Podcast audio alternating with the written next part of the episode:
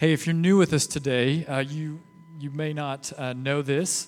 Um, our church is working to begin a partnership in Indonesia with uh, some underground pastors. And when I say underground, what I mean is this that um, in Indonesia, it's technically legal to be a Christian, but many people don't like it. And so persecution is very real. And uh, this is my first Sunday back, and we're not going to spend the whole Sunday talking about that um, it's pretty natural for me to tell stories. So some of the stories will be from what um, I've experienced in the last couple weeks with a team of people from CCC. Um, but Indonesia is, is really cool, it's really unique. Um, there are a lot of things that are the same, and there are a lot of things that are very, very, very different. Um, the dress is very, very different. Uh, but this is a super cool shirt. It's not supposed to ever fade. I'm not sure how that happens, but we're going to put it to the test, right? So, and it's Purdue colors, uh, which is a bonus for me. I'm a big Purdue fan. Uh, one thing that is the same is um, the the cats in Indonesia are still bigger than the birds, um, and that's true in Kentucky too. Uh, cats, got to get one of those in on my first Sunday back, right? So uh, cats are still bigger than birds in Indonesia. It's it's amazing. Uh, it's really cool. No, uh, it, it, was so good um, to be with our brothers and sisters in Christ in Indonesia, but it's also really good to be back. So grateful for um, so many leaders that I got to hear about their faith growing here in Kentucky uh, while we were gone over there.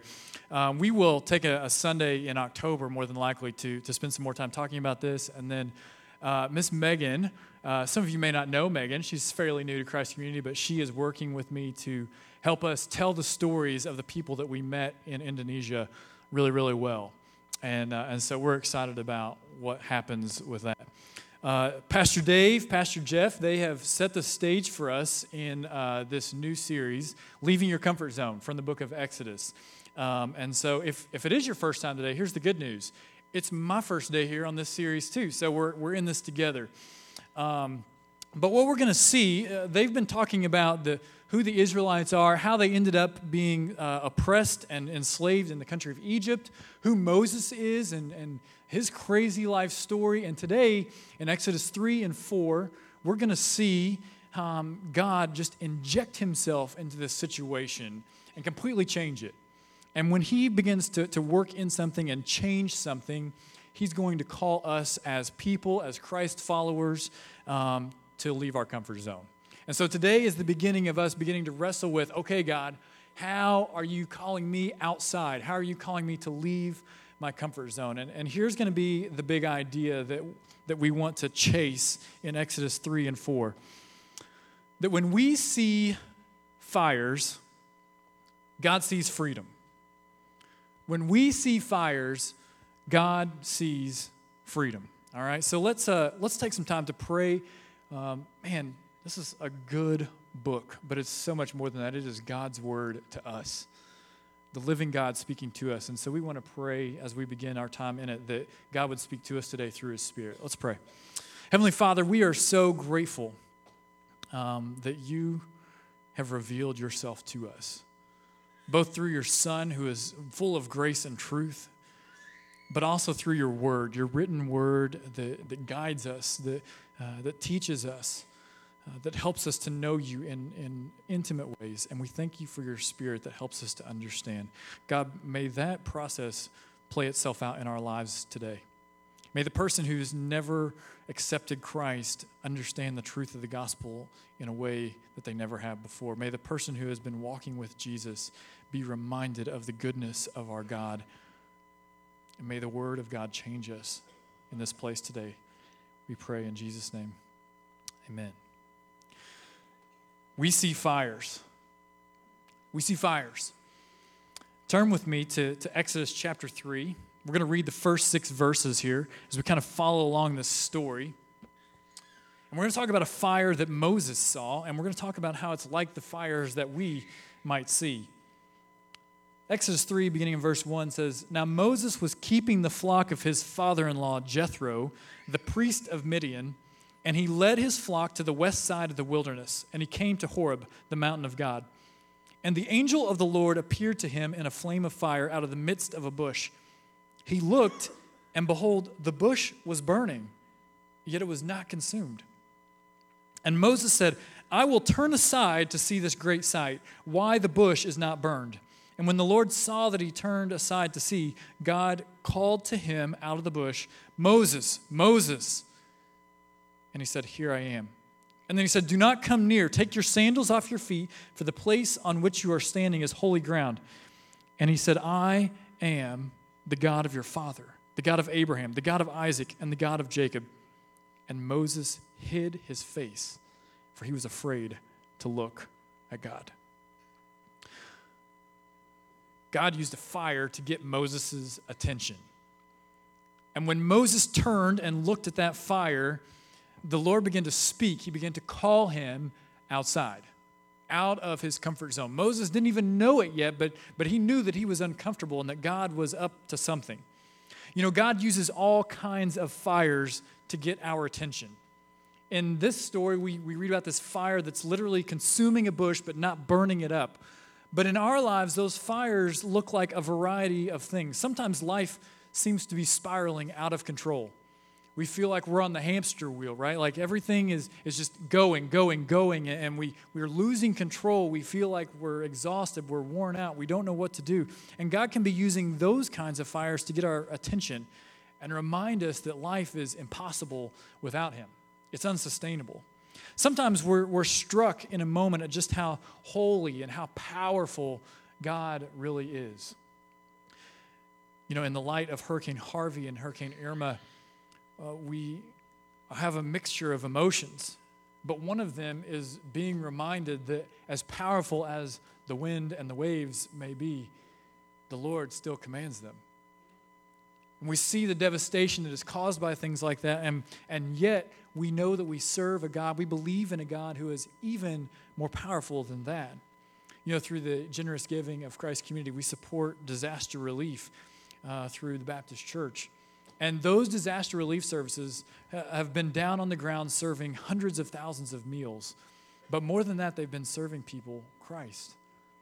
Last I heard, there were more than 90 people in these two uh, places who had accepted Christ as their Lord and Savior as Christian brothers and sisters serve them, not just in deed, but in the Word of God. And it reminds us that as powerful as those things are, God is more powerful. That's a fire. It causes us to stop, to take notice. Sometimes we're facing things that seem near impossible. We feel like we've hit a dead end, we've hit a roadblock. We can't keep going. And it is those moments that we realize God is not only getting our attention, but He's calling us to, to depend on Him more. And sometimes God lets us see something truly disturbing, something that bothers us and, and gets at us, and, and we can't walk away without doing something about it. And that's when God is using a fire to call us to something more, when He's calling us to leave our comfort zone. I want to show you a picture of a man this man's name is uh, Dian. Dian, D I A N. Dian is a chicken farmer. He's a chicken farmer, but he is oh so much more. Dian was raised in a Muslim boarding school in Indonesia, and so he just readily accepted the Islamic faith. And he grew up in that until he came to know the Lord. And when he came to know the Lord, he was so afraid of what uh, his leaders would do to him that he shaved his head and posed as uh, a member of their military. That was his way of, of trying to, to keep himself safe and yet be a follower of Christ. But he was found out.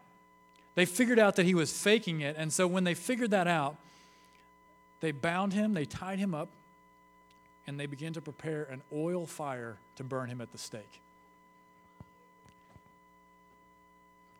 Gosh. And so he's, he's sitting there. He's sitting there and he says, The only thing I knew was to pray. And he said, Here's what I prayed. And let's just take a sidestep out, right? Like, what are you going to pray if that's you? What are you going to pray for? He said, Here's what I prayed. He said, The Lord just kept bringing Matthew 28 to my mind. Go and make disciples of all nations. And he said, I kept crying out to God, God, there's so many people, so many friends, so many family members that I haven't told about Jesus yet. Can't you just make a way for me to go tell them? Gosh. And I'm worried if my kid has all the nice things. So he begins praying, God, if you will just get me out of this, I will go. I will preach the name of Jesus to all these people. He says, I don't know how it happened, but all of a sudden, I was loose. And there was a moped. And I hopped on the back of that moped and we fled into the forest. A manhunt, a search party following us.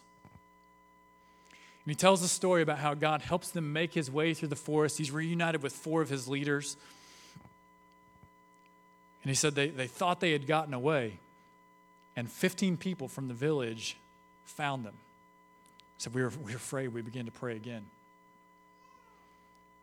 And when the 15 people came up to them, they said, We want to know this Jesus that you serve. Man, that's a fire. It was literal fire. You know, when we see fires, when we see uh, struggles in this life, when we face things that are difficult, what do we see? I think too often we see things that are difficult, hard, and we ask God, why? Why is this happening to me? And most of the time, when fires come, we, like Moses, hide. We hide. But I'm here to tell you that trying to hide from God whatever he's calling you to is like trying to blend in as a six-four white guy in Indonesia. it doesn't work out so well. Doesn't work out so well.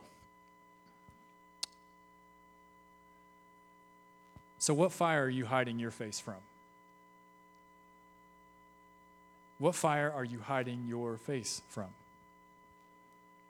Maybe you're here today because your wife drug you here. Maybe you're here today because you feel like it's what you're supposed to do. Maybe you're here today and you don't even know why you're here today. Maybe you're here today because you feel God calling you to something more, but you're a little bit afraid to embrace what that might be. Right? I don't know what it is, but, but God has you here for a reason today, and, and there is some type of fire in your life. There is something that has caught your attention, there is something that has you unsettled and the temptation that each of us have is the same temptation that Moses faced, and it's to hide his face. It's to hide from it. But the fires of our life are not meant to be hidden from, they're meant to move us forward. Because when we see fires, God sees freedom. Let me show you what I mean. Verse 7. Moses hides his face, and verse 7 says this Then the Lord said, I have surely seen the affliction of my people who are in Egypt, and have heard their cry because of their taskmasters. I know their sufferings and I have come down to deliver them out of the hand of the Egyptians, and to bring them up out of that land to a good and broad land, a land flowing with milk and honey, to the place of the Canaanites, the Hittites, the Amorites, the Perizzites, the Hivites, and the Jebusites. And now, behold, the cry of the people of Israel has come to me, and I have also seen the oppression with which the Egyptians oppress them. I love this because it reminds us that our God is real right? How many times do we ask the question, why would, why would God allow good, uh, bad things to happen to good people, right? Well, first of all, it's a flawed question, and I'm not going to go into the philosophy of that. But, right, we ask that question, why would bad things happen to good people? And we are reminded in these few verses that there is nothing that is unseen by God. No matter how bad we think it is, and we wonder why, why would this be so bad, God has seen it, and He knows. But look at His response. Come, I will send you to Pharaoh that you may bring my people, the children of Israel, out of Egypt. But Moses said to God, Who am I that I should go to Pharaoh and bring the children of Israel out of Egypt? And he said, But I will be with you, and this shall be the sign for you that I have sent you. When you have brought the people out of Egypt, you shall serve God on this mountain. God sees the oppressed. There is nothing that we have seen that God has not seen. But God also sees freedom for the oppressed. And where we get really uncomfortable and that point of being called outside, of being called to leave our comfort zone, is in the realization that God uses people to deliver the oppressed to freedom. God says, Moses, I want to use you. And no doubt today, in your life, there's a fire you're facing. You may think it only pertains to you, but if you would be willing to move through that fire with the help of God, God would use your story to bring people to His name and to freedom in Jesus Christ. This morning, over at CCC Midland, there's a lady telling her story. This lady's originally from Guatemala.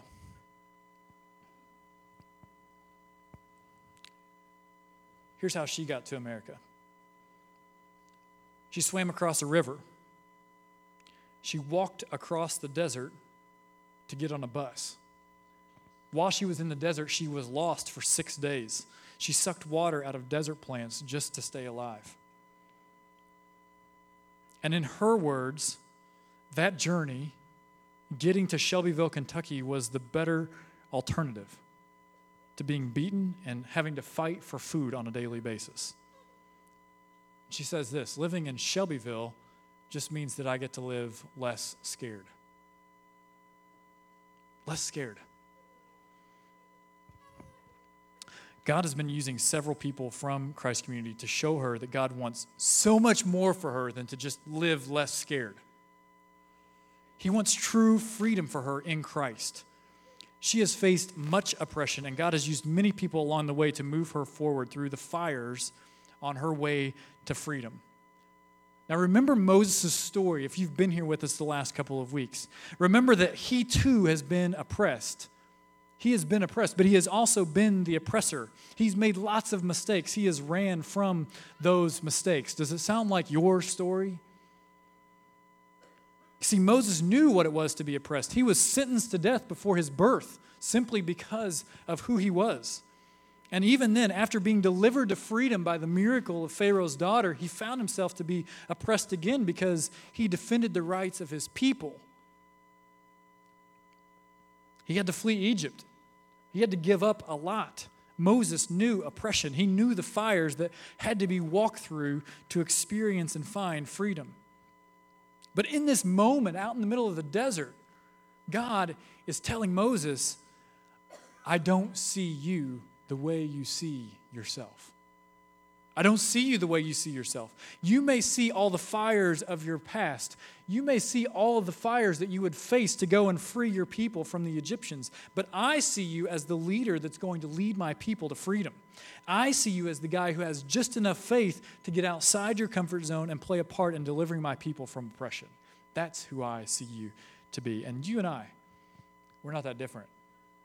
We're not that different from Moses. You and I have been sentenced to death since birth. You say, What? I live in America.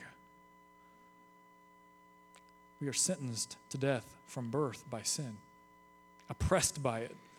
Who we are at our core, selfish, prideful sinners, oppresses us, and it writes the warrant for our eternal death. We don't have a chance. And because of that, we walk through fires every day because of the oppression of sin in our lives. It grabs onto us, it clings onto us, it holds onto us, and holds us back. It is everywhere, even when we don't want it to be, wreaking havoc on our lives and in our relationships with the people we love the most. Oppressed by sin. But here's the good news of the gospel because of Jesus, God doesn't see you as you are either. He doesn't see you as that selfish, prideful sinner. Colossians 3 3 Colossians 3 3 says this For you have died, and your life is hidden with Christ in God. It is hidden. What does that mean? 2 Corinthians 5:21 helps us to understand that even more. It says, For our sake, God made him, God made Jesus to be sin, who knew no sin, so that in him we might become the righteousness of God. Now, that's like a tongue twister, but I want us to not miss this, right? Jesus had no sin. He was not oppressed by the sin of this world, and yet he became sin so that in the eyes of God the Father, all powerful and creator, we are righteous? We're good? That is the good news of the gospel. And Galatians 3:27 puts it all together when it says, "For as many of you as were baptized into Christ have put on Christ." When we see people come from death to life in the waters of baptism after having believed in Jesus as their Lord and Savior, we are seeing them come up in God's eyes as righteous people. Because of Jesus, God doesn't see you as you are. If you would, picture with me the scene of a king's throne in the old times, right? A powerful king is, is sitting on his throne, right? Can you imagine that with me? He's judging the people because that's what a king does. Guards around him, protecting him. People coming up, waiting in line, hoping that they get a chance to be with the king. Imagine if suddenly the doors of that room burst open and everybody stops and they look and they gasp because when they turn and they look in the doors, there's two little boys one who's clean and dressed in nice clothes, and one who's bloodied and muddy. So everyone turns, they gasp, and there stand these two little boys, right? One's clean, one's not. And with boldness, this clean one just starts marching down the, the red carpet straight to the, to the foot of the throne. The guards reach for their swords. They, they're waiting, right, for the king. They're waiting for the king to say, Get these kids out of here. King holds his hand up, causes everyone to stop. And the clean boy, he stops at the king's feet, pulls his buddy up beside him, says, Dad, this is my friend. He's scared, he's hurt. And I told him that you could help. And the king just opens his arms and gives a hug to both kids. The royal robe, all muddy, all bloody, and he looks into the, to the scared eyes of this little boy and says, Any friend of my son's is welcome here. How can I help you? You know, when we think about our lives, when we think about the fires, when we think about the, the messiness of who we are, of our past, how unworthy we are, we may feel like that bloodied, muddied little boy. But when we are in Christ, we are righteous. God doesn't see us that way. And that is an out and out miracle. God doesn't see the messiness of the fires that are left behind. He sees where the fires are taking you. He sees how they have become your story. They're meant to be faced, they're meant to move you forward. You will never leave your comfort zone if you can't see past the fires of life. But we're pretty thick headed, just like Moses was. And so Moses throws up a couple of defenses. He, he throws up a couple of excuses as to why he can't get outside of his comfort zone.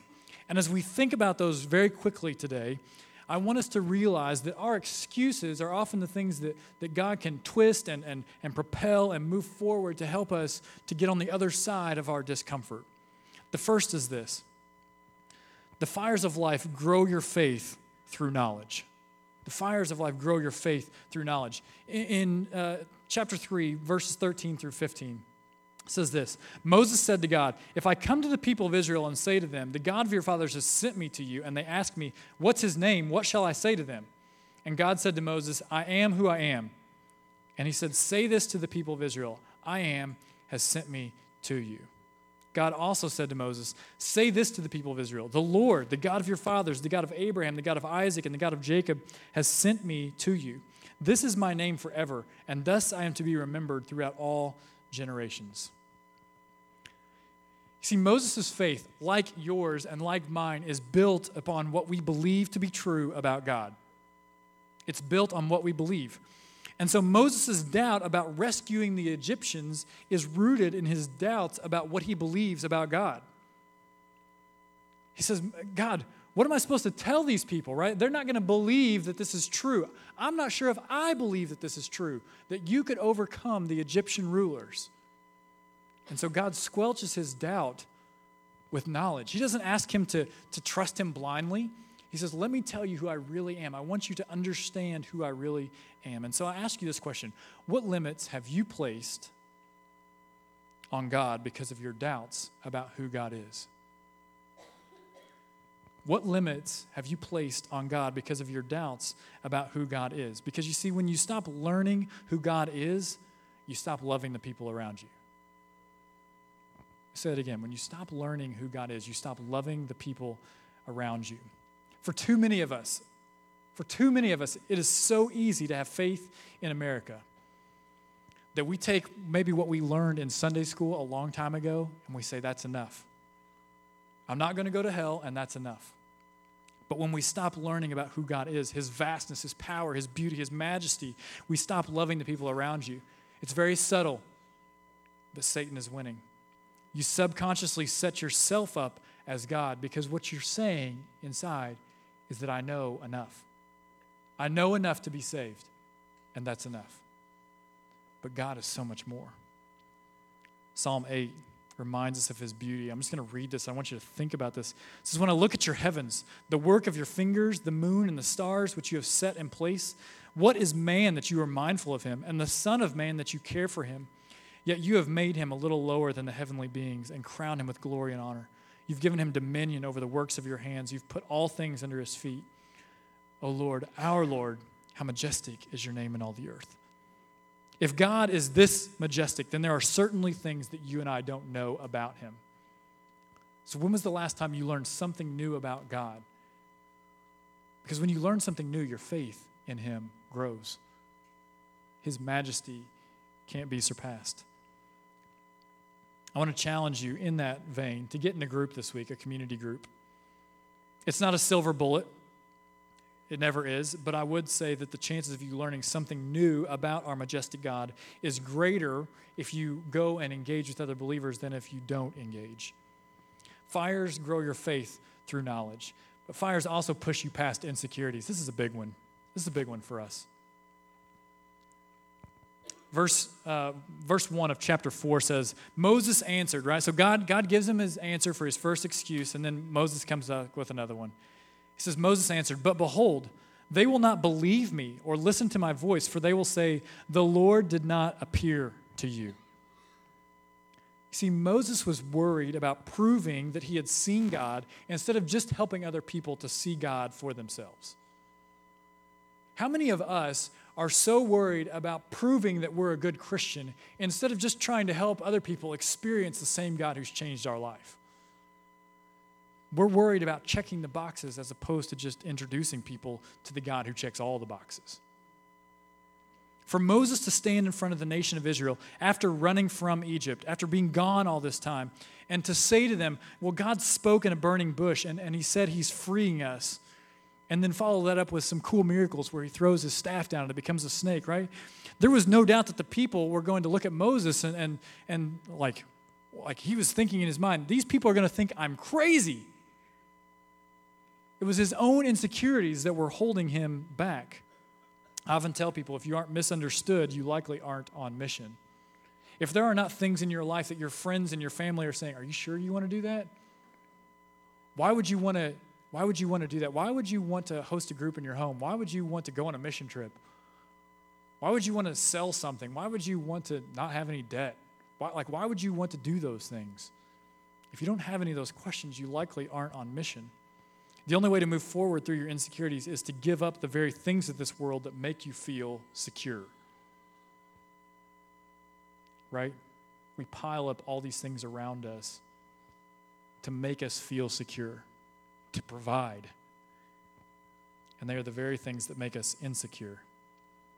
1 Timothy 6:17 says, "As for the rich in this present age, charge them not to be haughty, nor to set their hopes on the uncertainty of riches."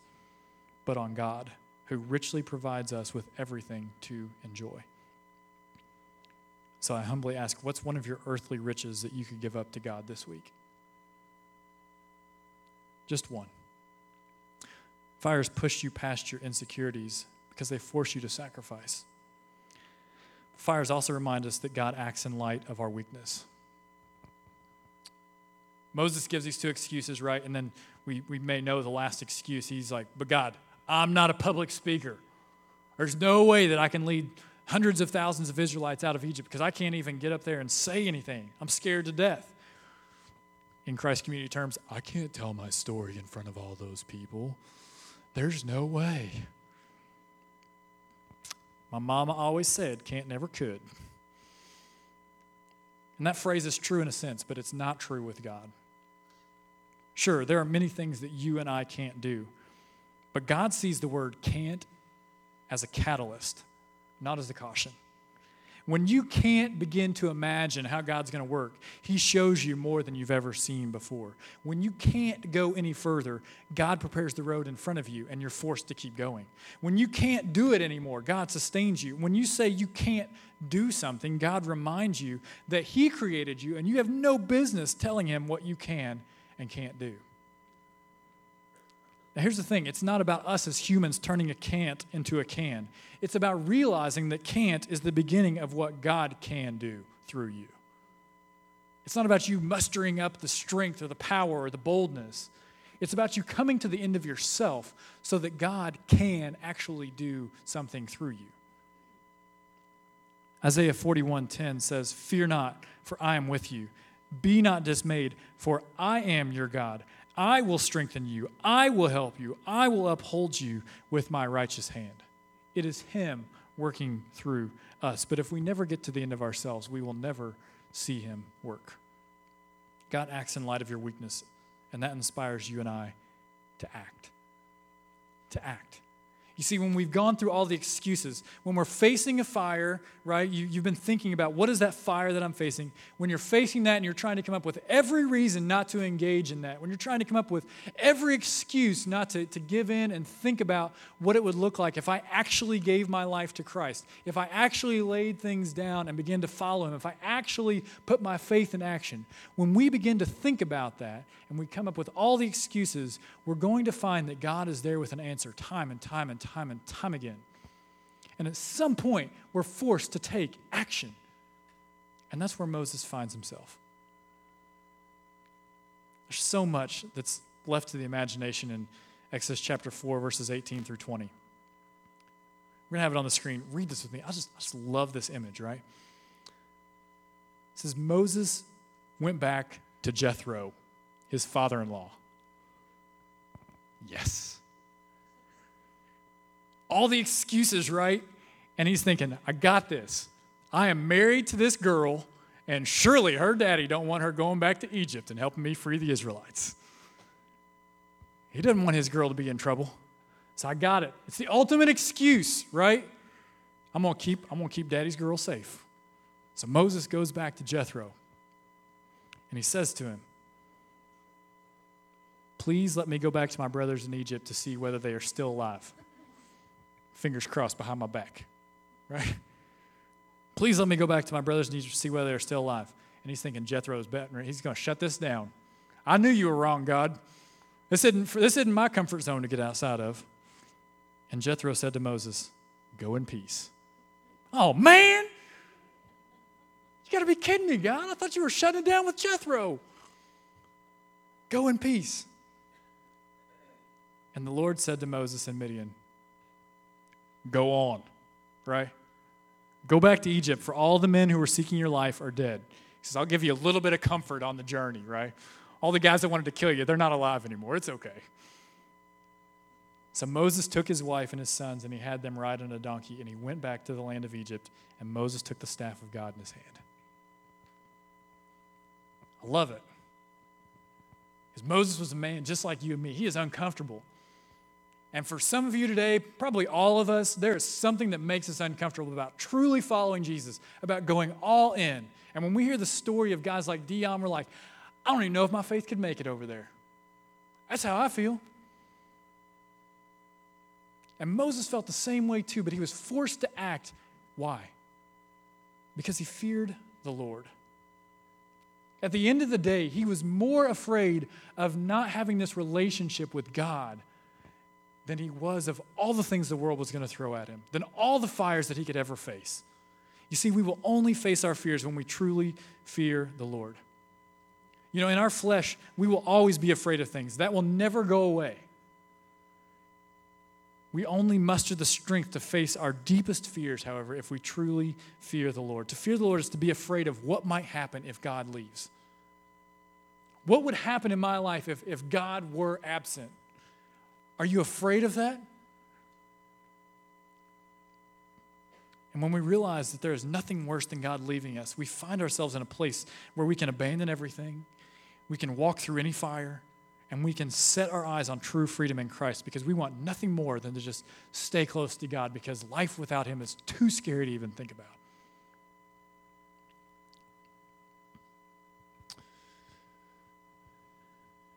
Dian's story was so compelling, and what's crazy is the rest of the guys around the table all point to him as their leader, and, their stories are inter- interconnected. There was one guy, I, I'm going to run all the stories, right? But there was one guy, his dad had stoned two of the other guys before coming to Christ, right? And like they're all sitting at the same table laughing about it. Like, hey, you remember my dad stoned your house? Yeah, that was crazy. 1995. I'm like, y'all are messed up. Dian's telling this story, and it's crazy, right? Like, I just told one part of it. And it was so compelling, right? We're working through interpreters, and the interpreter gets lost in the story. So here we are, we're sitting like cross legged at a six inch table, six four white guy in Indonesia. Nobody speaks our language, they're all speaking Bahasa, and our interpreter gets lost in the story. And so for 30 minutes, they go on telling this story, and, and he's, he's telling him all these encounters that he's had. And our interpreter's just engaging with him. And Gary and Connie and myself and Eric, we're like, awesome, awesome. And yet emotion was conveyed. And every once in a while, you see a tear come in Dian's eye. And my mind is like, what's he saying? What's he saying? What's he saying? But I don't want to interrupt. So we get back in the car on the way home. I'm like, Joel, that's our interpreter, Joel, what was he saying?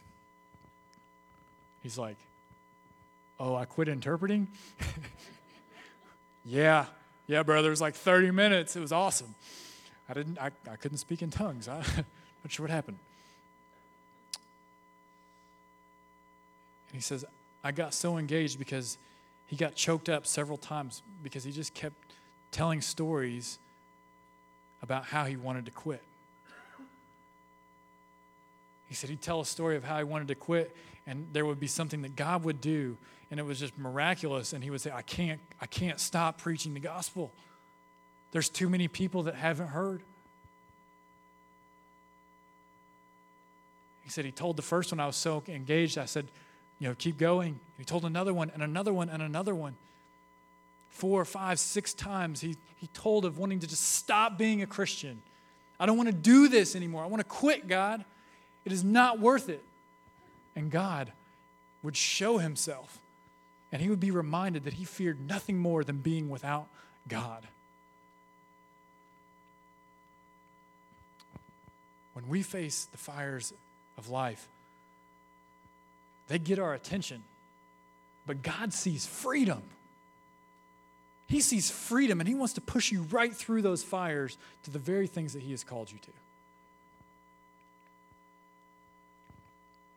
So I've got two questions as the band comes back. I'm sure I've gone over time.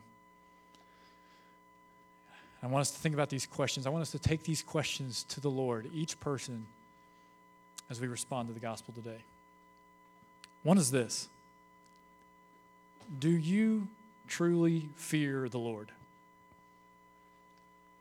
Are you really afraid of a life without God?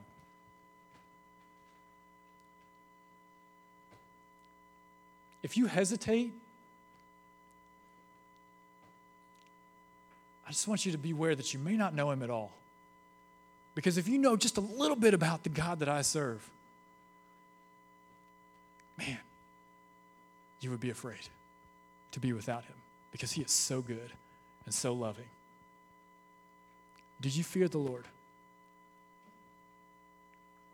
My second question is this What fire are you hiding your face from? What is it that you're putting off, that you're hiding from, that you don't want to engage with? What is it that you're trying to bury deep? Don't hide from it today. Push through it. Get outside of your comfort zone. If you need help processing through that, and when I say need help, it's not like you need help. it's just like we're supposed to be a community of believers and like we do this together, then we're going to be in the back. We just want to pray and talk with you. But if you're unsettled in those questions, goodness, don't leave. Don't walk out of here and walk away from another fire. You're going to get burnt. Let's pray.